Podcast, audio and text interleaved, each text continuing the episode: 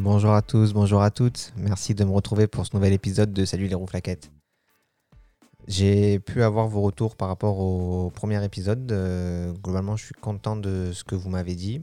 Effectivement, le son était un peu trop faible, mais bon, j'avais mal paramétré ma console. Je me suis rendu compte qu'après l'enregistrement, et j'avais pas assez briefé mes invités sur l'importance de bien parler dans le micro.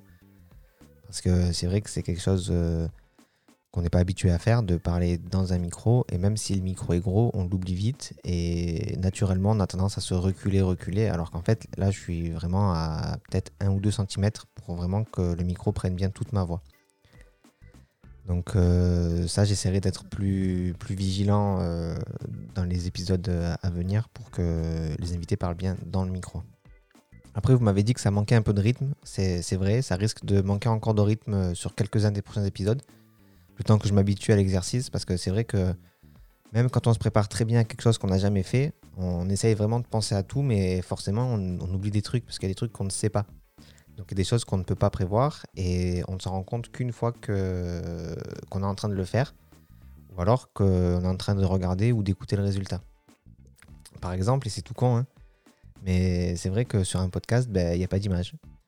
Donc même si nous, avec mes frères, on se voyait, on s'échangeait des regards, j'avais pas forcément conscience que pendant ces temps-là, en fait, c'était du silence. Et donc du coup, pour vous, il se passait rien. En tout cas, encore un grand merci pour l'accueil que vous avez fait à ce premier épisode. Aujourd'hui, pour le deuxième épisode, j'ai pas d'invité, parce que je voulais voir comment je pouvais tenir seul pour parler d'un sujet. Je vais pas vous mentir, moi j'ai déjà une liste préparée pour toute l'année de thèmes que je veux aborder. Et en face de chaque thème, j'ai mis 2 ou 3 noms de personnes que j'aimerais bien avoir avec moi. Mais je ne sais pas si ces personnes seraient intéressées pour donner leur avis dans une émission sur Internet, s'ils ont envie de faire ça. Et je ne suis pas sûr non plus qu'elles soient forcément disponibles le jour où je les préviens pour enregistrer, pour se libérer. Donc je veux voir assez tôt en fait dans le lancement de l'émission si ça ressemble à quelque chose, une émission où je suis tout seul, ou s'il faut vraiment, quitte à reporter des sorties, mais que je trouve des invités. Donc pour cette émission en solo, je vais vous parler d'une série que j'ai adorée et que j'adore encore. C'est la série Scrubs. Vous la connaissez peut-être pas, c'est une comédie dramatique, entre guillemets, qui se passe dans un hôpital. Elle fait partie de la liste très restreinte des séries où je me suis complètement identifié au personnage. Et ça fait partie des séries qui m'ont aidé à me construire et à construire mes valeurs. La liste est très restreinte parce qu'en fait, j'ai qu'une autre série en tête, c'est Smallville. Et Smallville, bien sûr, j'en parlerai dans un épisode et il devrait sortir en février. Donc juste avant de passer au sujet qui nous intéresse, je préfère vous prévenir que forcément, en parlant de Scrubs, je risque de vous spoiler un petit peu Scrubs, de vous le divulgacher, comme on devrait dire en français. Donc normalement, il n'y a rien de ce que je vais dire qui gâche vraiment l'expérience de visionnage de la série. D'autant plus que c'est pas une série avec beaucoup de suspense ou de cliffhanger, mais je préfère quand même vous avertir. Tout de suite, on va passer au sommaire de l'émission.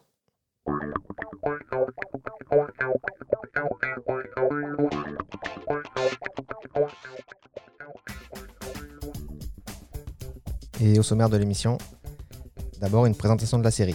Par qui, quand, comment? Je vais essayer de répondre à ces questions. Qui dit série, dit personnage. Je vais vous présenter les personnages principaux. Qui sont-ils? Que sont-ils dans l'hôpital? Je vous en dresse le portrait. Connaître les personnages, c'est bien, mais ce qui les rend vivants, c'est les acteurs. Je vais vous présenter le casting de la série. Ce sont des comédiens qui ont tous, je trouve, un niveau incroyable. Autre chose d'incroyable dans cette série, c'est la version française. Je vous expliquerai pourquoi je préfère en général les VO et pourquoi pourtant je regarde Scrubs en VF. Je vais vous parler aussi des musiques qui sont dans la série.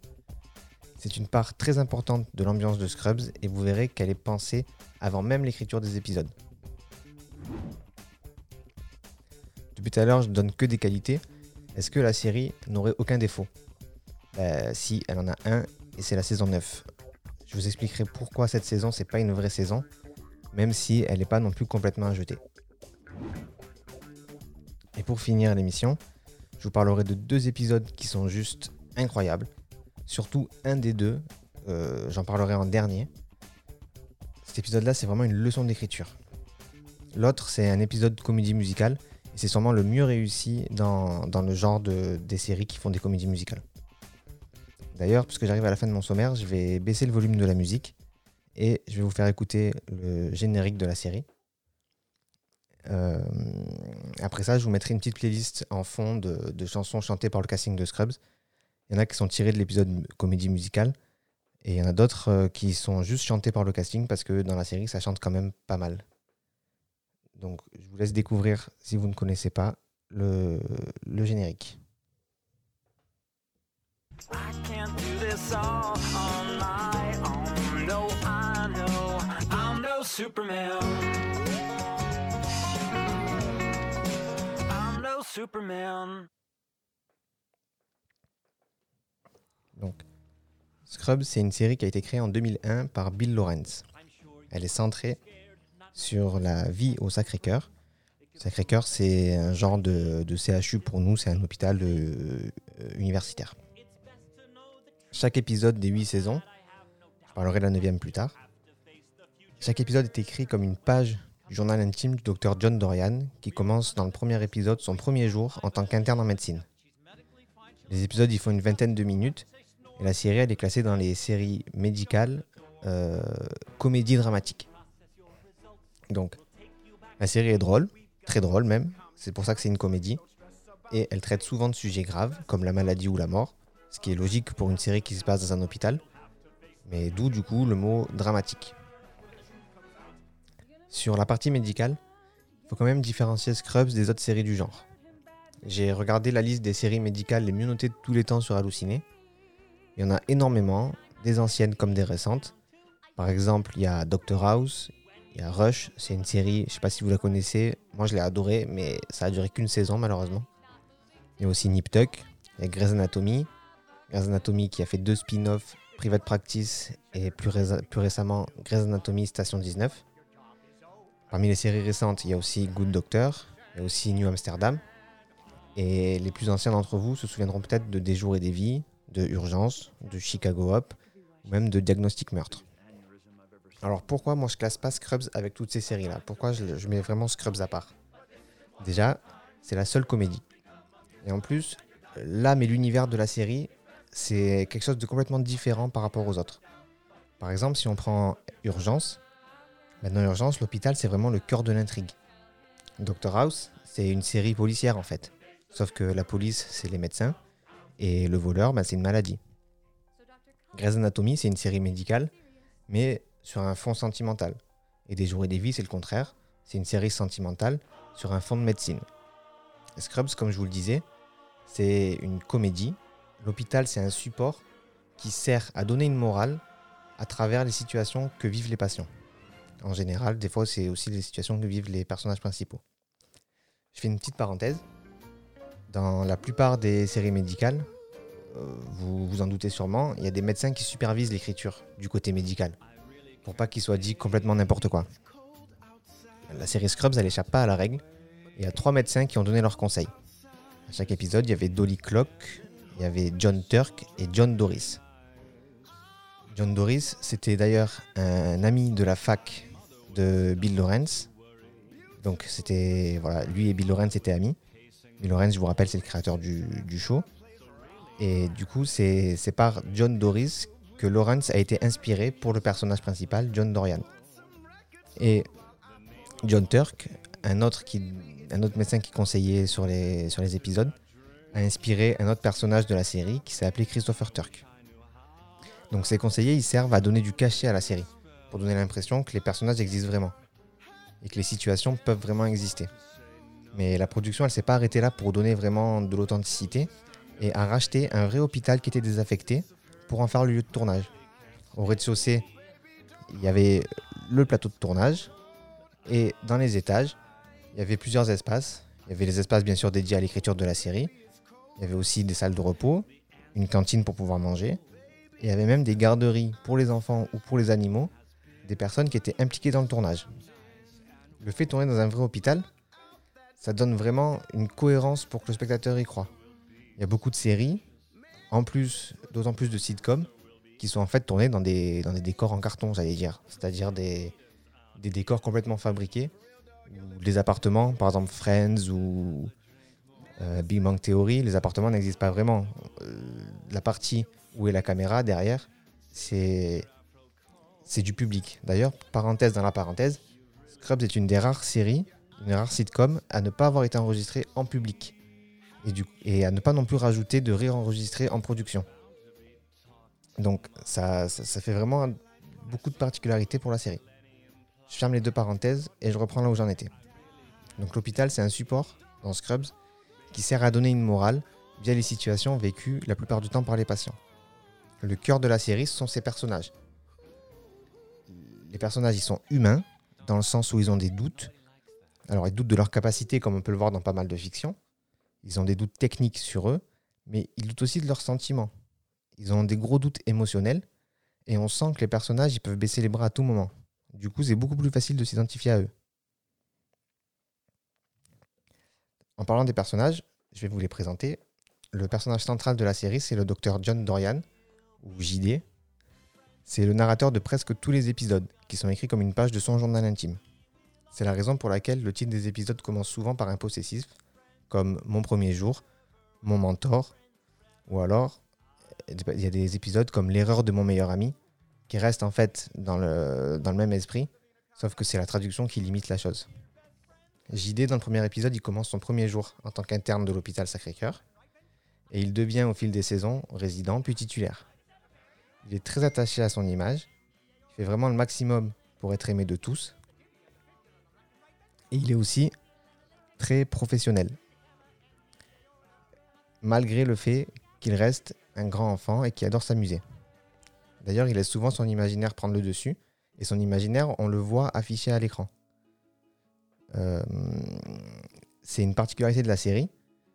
En fait, on peut penser que c'est parce qu'il écrit son journal, dans son journal, il écrit ces scènes-là, et du coup, tous ces délires, ils sont aussi filmés et présentés à l'écran.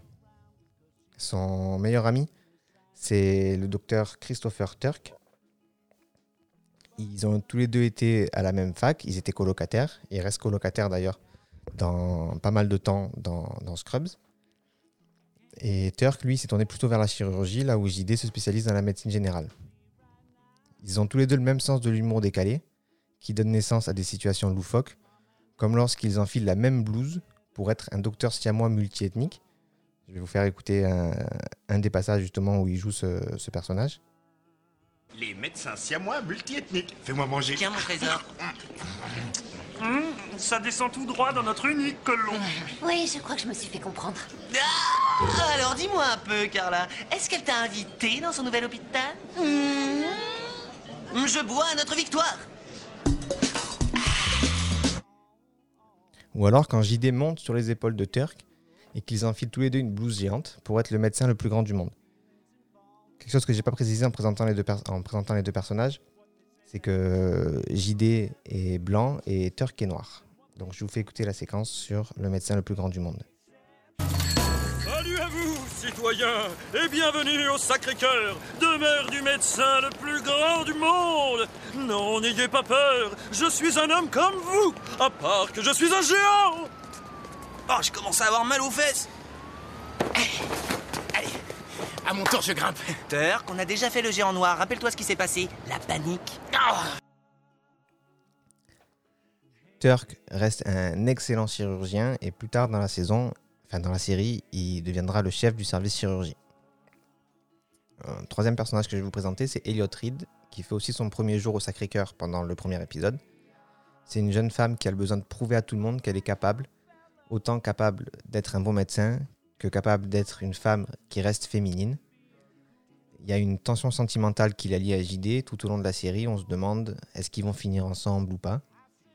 Elliot prouvera au fil des épisodes qu'elle est plus que compétente, et dans la saison 6, elle accepte un poste en Private Practice à Sacré-Cœur. Vous savez sûrement, en Amérique, il n'y a pas tout à fait la même sécu qu'en France.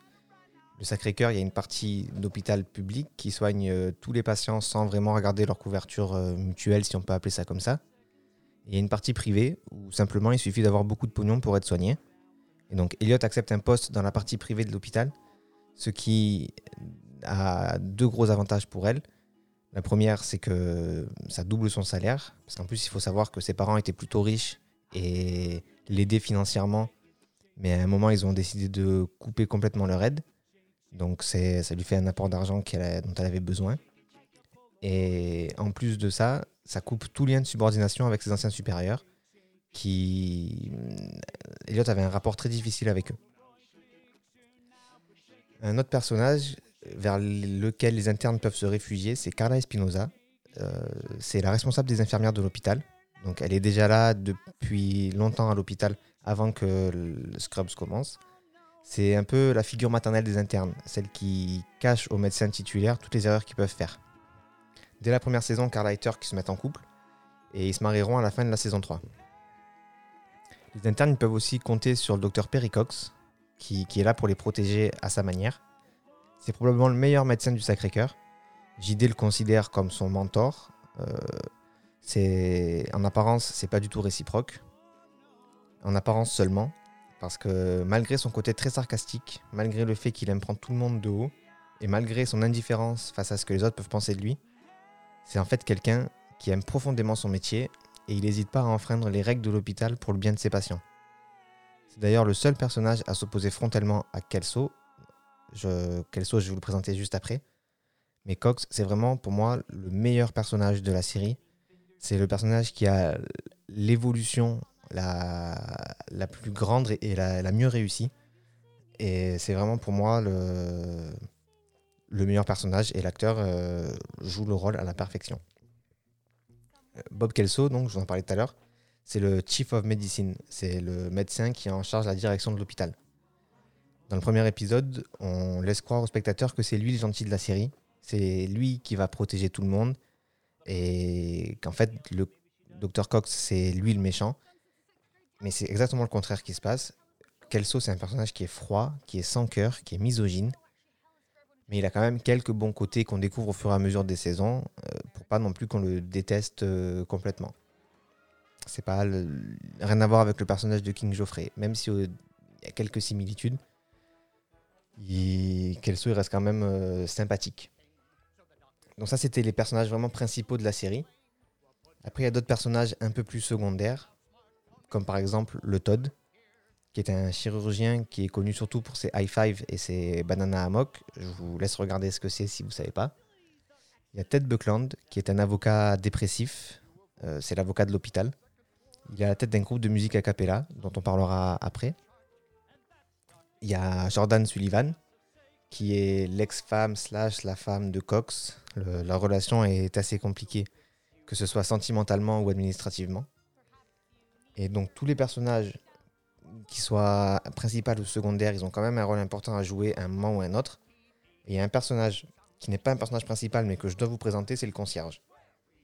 Il y a un éternel conflit entre JD et lui, parce que dans le premier épisode, on le voit en train de réparer une porte qui est coincée, et JD passe par là, et il lui dit peut-être que c'est une pièce qui est tombée, qui l'a coincée, et qui du coup c'est à l'origine du problème. Le concierge, il trouve effectivement une pièce, et il pense du coup que c'est JD qui est coupable. JD lui dit non, c'est pas moi. Et leur conflit vient de là, parce que il y a deux choses à savoir sur le personnage du janitor. Donc le janitor, c'est son nom en VO. Première chose, c'est qu'il ne devait pas exister. Je ne dis pas qu'il ne devait pas y avoir un personnage janitor dans la série. Ce que je veux dire, c'est que Bill Lawrence, le créateur, quand il écrivait la saison 1, il ne savait pas si ça allait marcher ou pas. Et dans le cas où le diffuseur n'aurait pas renouvelé le contrat et où la saison 1, ça aurait été la dernière, ben en fait, à la fin, il avait prévu que le concierge, c'était une invention de l'esprit de JD. Et c'est d'ailleurs pour ça que dans la première saison, il interagit avec aucun autre personnage que JD. Et la deuxième chose à savoir, du coup, c'est que comme le personnage existe, il y a tout un background qui a été fait autour de lui. Et son nom, par contre, ça reste un mystère jusqu'au dernier épisode de la saison 8. Tout au long des 169 épisodes de la série, en tout cas des 8 premières saisons, il s'appelle juste le concierge, le janitor en VO. Et c'est dans le dernier épisode qu'on apprend enfin son nom. Il s'appelle Glenn Matthews.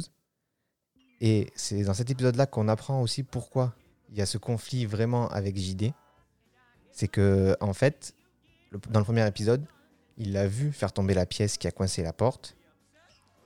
Il lui avoue à JD qu'il savait que c'était un accident, mais il n'a pas aimé que JD lui mente. Et c'est de là, du coup, que dans chaque épisode, vous allez voir le janitor qui va essayer de mettre des bâtons dans les roues à JD. Il y a des fois, c'est jamais malveillant, mais on sent que s'il peut le faire chier, il va le faire. Donc tous les personnages, ils sont très attachants, très criants de vérité, mais c'est beaucoup grâce au casting qui est d'un niveau stratosphérique. La plupart, ils n'étaient pas vraiment connus avant d'avoir joué dans Scrubs. Là, il y en a qui vont me dire que non, parce que c'est vrai qu'il y a par exemple Ken Jenkins, peut-être que ça vous dit quelque chose, ou John C. McGinley, peut-être que ça vous dit quelque chose. Moi, c'est des personnages, c'est des acteurs que j'ai regardé leur filmographie et j'ai pas vraiment reconnu de film. Il y a John C. McGinley, par exemple. Bon, le seul film, je crois, que j'ai reconnu dans sa filmographie, c'est Seven. Et encore, il n'a pas un rôle non plus extrêmement important. Je vais pas le répéter pour chacun. Ils ont tous joué leur rôle à la perfection. Le rôle de JD, le personnage principal, il est joué par Zach Braff. Avant d'être casté pour la série en 2001, il travaillait comme serveur. Il a démissionné dès qu'il a su que c'était lui qui avait été choisi pour le rôle. Mais ce qu'il ne savait pas, c'est que le tournage ne commençait que 4 mois plus tard.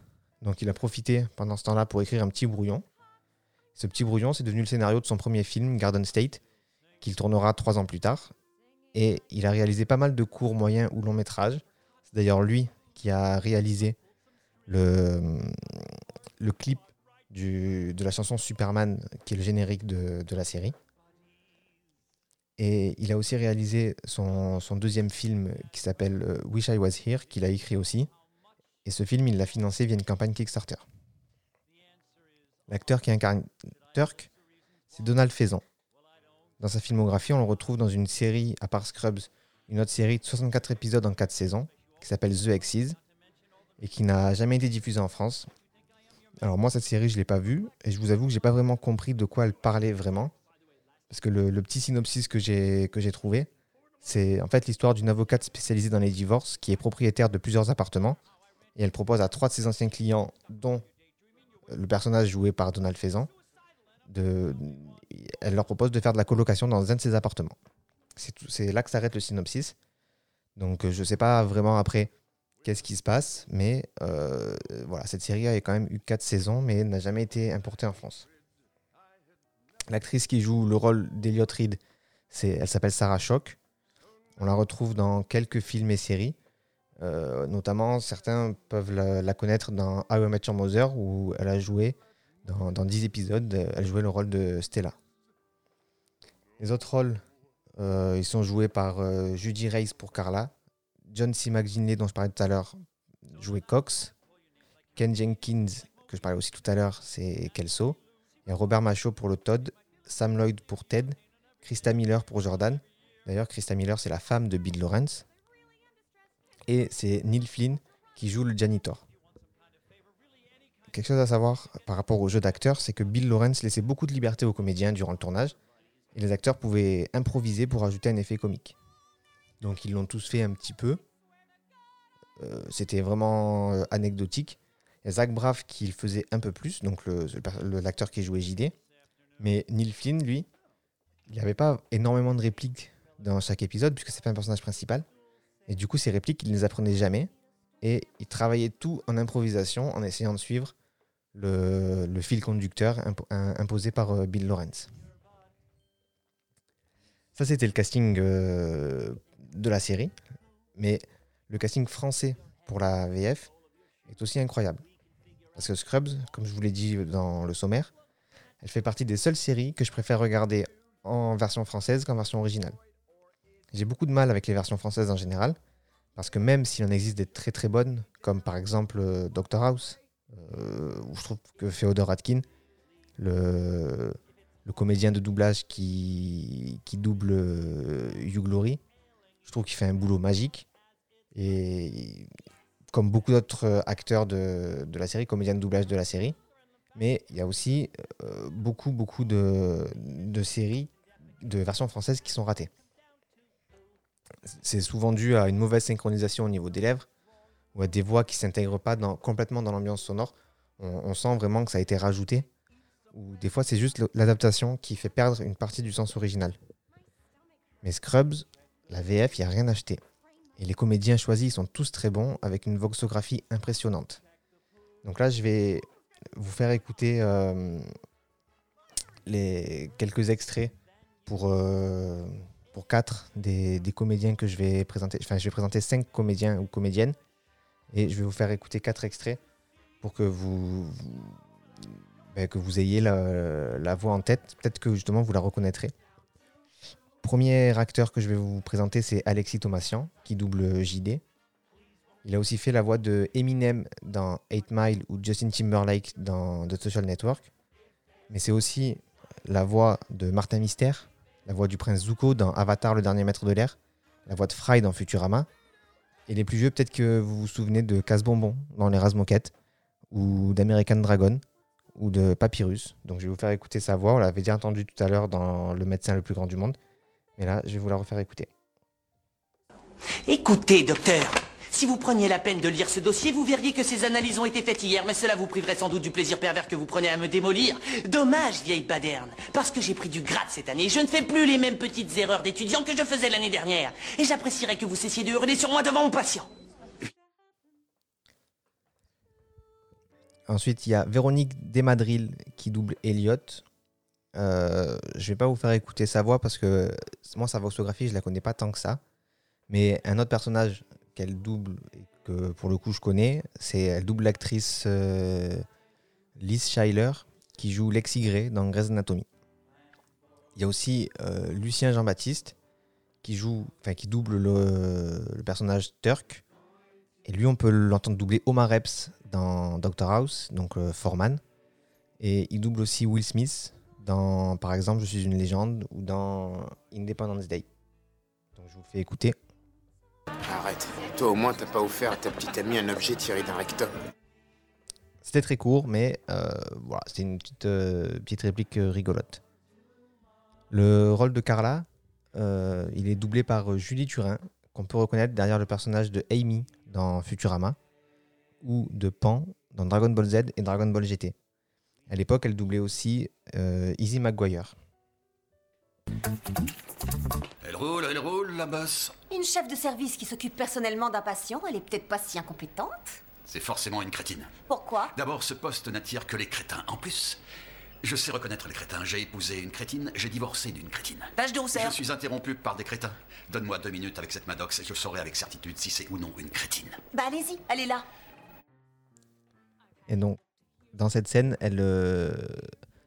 Carla discutait avec le personnage de Cox et je l'ai gardé pour la fin parce que pour moi c'est aussi le meilleur, mais je suis pas objectif puisque c'est mon personnage préféré. Mais Hervé Joly qui le double, lui aussi c'est un comédien de doublage que j'adore.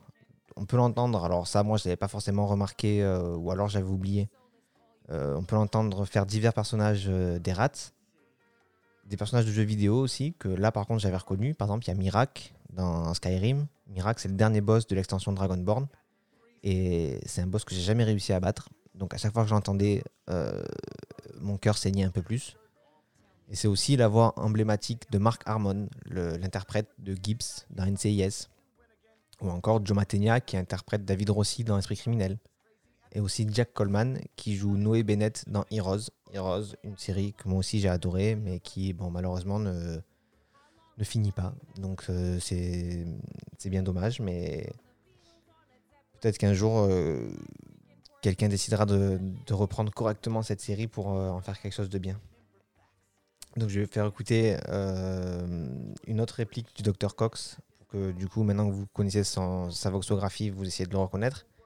Et c'est aussi une de ses meilleures répliques de la série. Et pour l'amour du ciel, est-ce qu'au moins tu te rappelles ce que tu fabriquais le jour où ils ont distribué le sens commun ? Je n'en sais rien. Peut-être que tu étais en retard ce jour-là parce que tu n'arrivais pas à retrouver le string qui allait avec ce si ravissant jean que tu aimes tellement. Ou tu étais peut-être trop occupé à rebondir du papotin sur les inepties de je ne sais quel boys band qui t'hystérise la rate et du coup tu as raté le coche. Mais bien sûr, je n'en sais rien, je ne fais que supposer. Mais il y a un truc dont je suis sûr, c'est qu'ensuite tu es allé au supermarché de la connerie universelle et que tu as rempli à ras-bord 3 caddies histoire d'avoir des réserves jusqu'à la fin de ta vie. Là. Donc, avant de parler de la musique, un autre élément encore plus important, peut-être l'élément le plus important de la série, et c'est tellement maîtrisé, je vais faire juste une petite pause pour parler d'une autre série, un tout petit aparté. En début d'émission, j'ai fait une liste de pas mal de séries médicales, et j'ai dit que Scrubs était la seule série comique de la liste qui se passe dans un hôpital. Alors c'est vrai que dans toutes les autres séries, il y a des petites blagues, des petits moments drôles, mais c'est pas des séries comiques. Et en fait, j'ai beau réfléchir, j'en vois qu'une seule autre de série médicale comique, et c'est une série française. Peut-être que certains d'entre vous y ont pensé dès que j'ai fait la liste tout à l'heure, ou peut-être qu'ils y pensent maintenant. La série dont je parle, c'est H, bien sûr.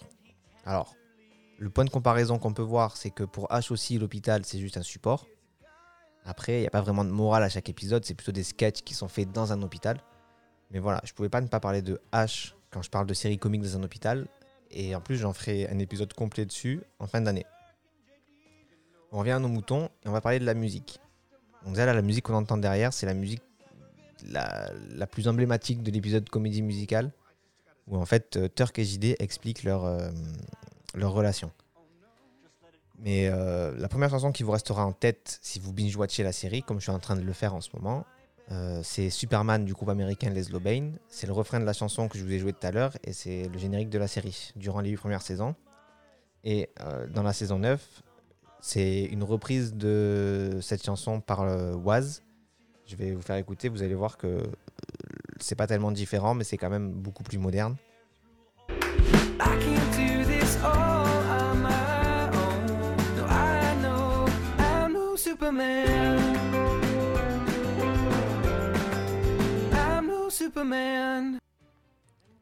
J'en profite pour dire deux mots sur le générique. Si vous l'avez jamais vu, en fait, c'est une séquence de 13 secondes où on voit un personnage A avancer vers un lit d'hôpital, un dossier à la main, puis un personnage B mettre son stéthoscope autour du cou, prendre une radio, la donner à un personnage C qui la met sur les supports éclairés, là, vous savez, comme on voit dans les hôpitaux ou dans les films, les supports de lumière où on clip la radio dedans pour pouvoir la regarder.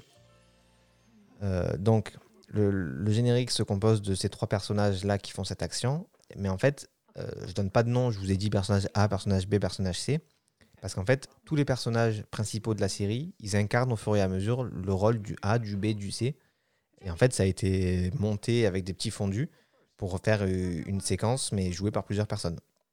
C'est un générique qui est très bien fait, mais dans lequel une petite erreur s'est glissée quand même.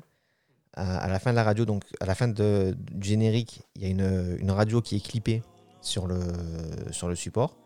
Sauf que Zach Braff, il l'a clippée à l'envers. C'est-à-dire que c'est une radio du thorax. Et sur cette radio, le poumon gauche est à droite et le poumon droit est à gauche. Donc dans presque tous les épisodes de la série, il y a cette erreur qui apparaît. Je dis presque tous parce que dans la saison 2, en fait, ils ont refait un nouveau générique qui reste dans le même style, mais sur un parcours plus long pour présenter plus de personnages. Et dans cette version du générique, la radio est bien clippée à l'endroit. Mais finalement, ce générique, déjà, il n'a pas été très bien reçu par le public. Et en plus, il était un peu plus long. Alors Bill Lawrence, il a choisi de reprendre le premier générique. Parce que en fait, la longueur du générique, lui, ça le gênait. Parce que c'était peut-être 5 ou 6 secondes de plus. Mais ça lui rognait du temps d'épisode. Et les épisodes ne font qu'une vingtaine de minutes. Donc Bill Lawrence a préféré reprendre. Il y a même des épisodes où le générique ne fait que 2 secondes et c'est juste la radio clippée avec Chris Scrubs. Donc du coup, mis à part quelques épisodes de la saison 2 et un épisode de la saison 5, il y a la radio qui a toujours été à l'envers. Et donc comme je vous ai dit tout à l'heure, c'est Zach Braff qui a réalisé le clip de la chanson pour Les Lobain. Et en fait, c'est un clip qui est assez simple dans l'esprit, même si je dis pas que c'est simple de réaliser un clip, mais c'est un clip où on voit le groupe jouer la chanson au Sacré-Cœur, dans lequel il y a aussi des images sorties d'épisodes de Scrubs et des images de coulisses de tournage de Scrubs. Et quand je vous ai fait le sommaire de l'émission, je vous ai dit la musique, c'était parfois pensée avant même l'écriture. Et ça parce qu'en fait, régulièrement, les auteurs, ils avaient une chanson en tête quand ils écrivaient les scénarii. Et il y a même des fois où ils écrivaient un épisode autour des paroles d'une chanson. C'est pour ça que la chanson est vraiment très très bien intégrée dans Scrubs. Et c'est aussi pour ça qu'on entend beaucoup d'acteurs chanter ou siffler dans les épisodes. Il y a un personnage en plus qui donne de l'importance à la musique, c'est Ted Buckland, l'avocat. Comme je vous ai dit, en plus d'être juriste, c'est le leader du groupe de musique a cappella qui s'appelle les Joyeux Pinsons. Et donc le groupe, il a 4 membres. C'est tous des salariés de l'hôpital qui sont dans des départements administratifs. Donc Ted, il est juriste, par exemple. Il y a aussi, il me semble, un informaticien, quelqu'un qui est dans un contrôle de légalité ou quelque chose comme ça. Et ces 4 comédiens-là qui jouent ces acteurs, ils ont vraiment un groupe dans la vie. Un groupe qui s'appelle The Blanks. D'ailleurs, là, c'est The Blanks qu'on entend en train de chanter le générique de la série.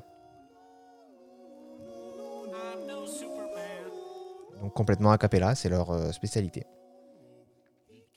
Donc je vous ai présenté tout ce qui a fait la réussite de la série, mais maintenant on va parler des choses qui fâchent. Même si ça fâche pas vraiment, c'est quand même une petite ombre sur le tableau. On va parler bien sûr de la saison 9. Alors pourquoi je dis que la saison 9 c'est pas vraiment Scrubs? Parce qu'en fait la saison 9, elle aurait pas dû faire partie de Scrubs. Pour vous planter un peu le décor, toutes les saisons s'enchaînent sans qu'il y ait de saut dans le temps. C'est-à-dire que le début de l'épisode 1 de la saison 5 commence à la fin de dernier épisode de la saison 4. Je dis ça, j'ai pas vérifié, si ça se trouve c'est pas du tout ça, mais en général c'est comme ça que ça se passe. En tout cas là j'en suis à la saison 4 parce que je vous ai dit que je suis en train de la binge-watcher la série. De la saison 1 à la saison 4 en tout cas, il n'y a rien qui se passe, il n'y a pas de temps qui se passe, qui s'écoule entre chaque saison, sauf peut-être quelques jours, mais comme entre chaque épisode en fait. Donc la saison 9, elle se passe 1 an et demi après la fin de la saison 8. L'hôpital, dans cette saison, il a été détruit, il a été remplacé par un campus universitaire, et dans ce campus, il y a Turk, Cox et Kelso qui sont devenus professeurs. Il y a JD qui donne quelques cours, mais en fait, ces personnages-là, ce ne sont plus les personnages centraux.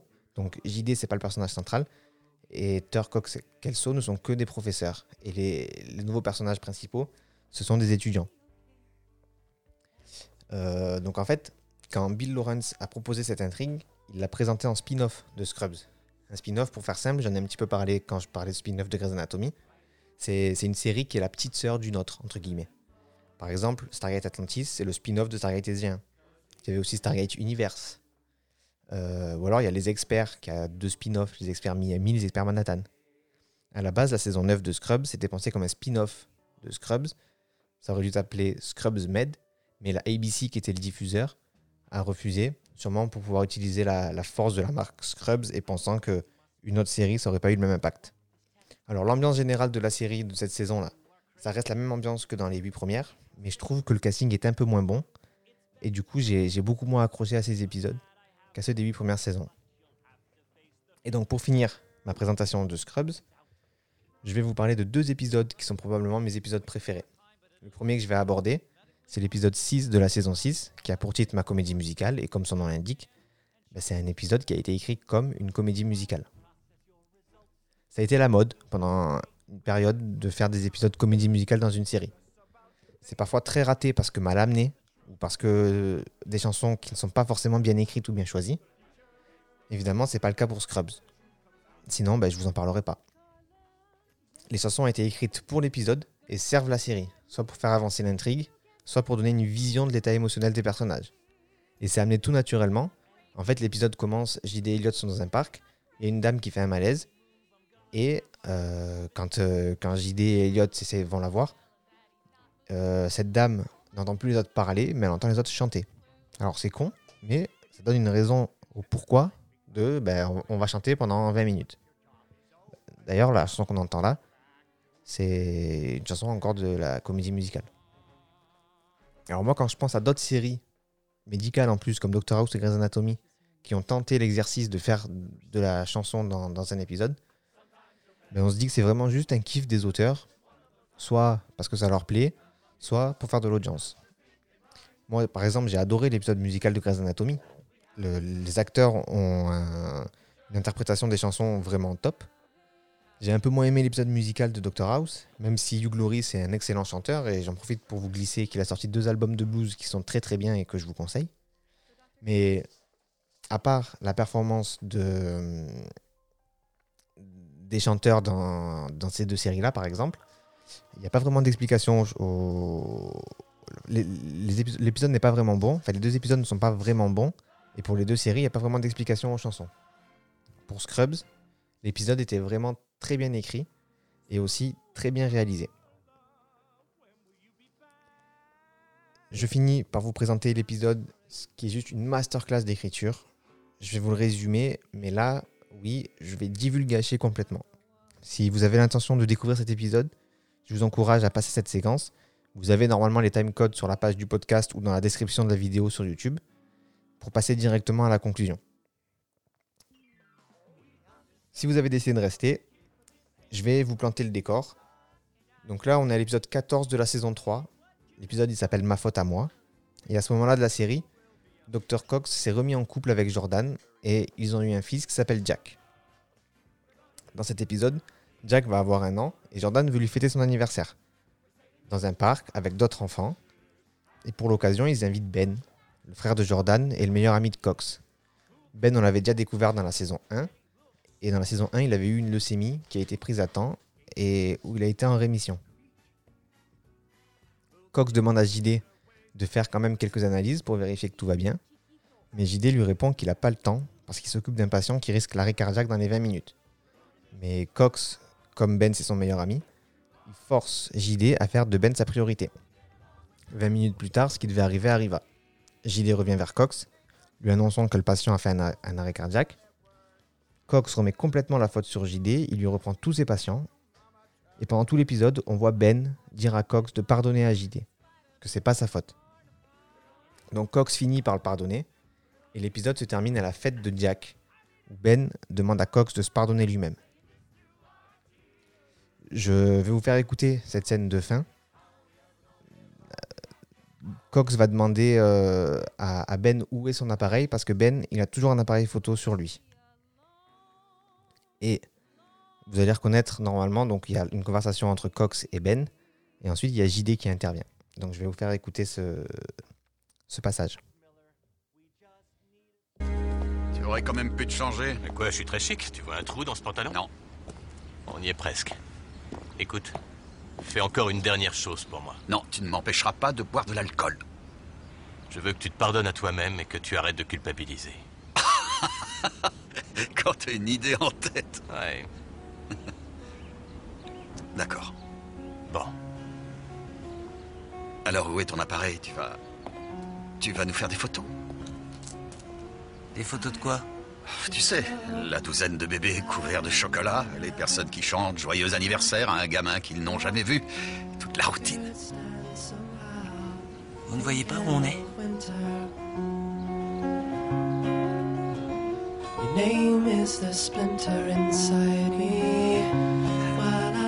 Donc, quand JD lui demande « Vous ne voyez pas où on est », en fait, ce qui se passe dans cette scène, elle est tournée comment?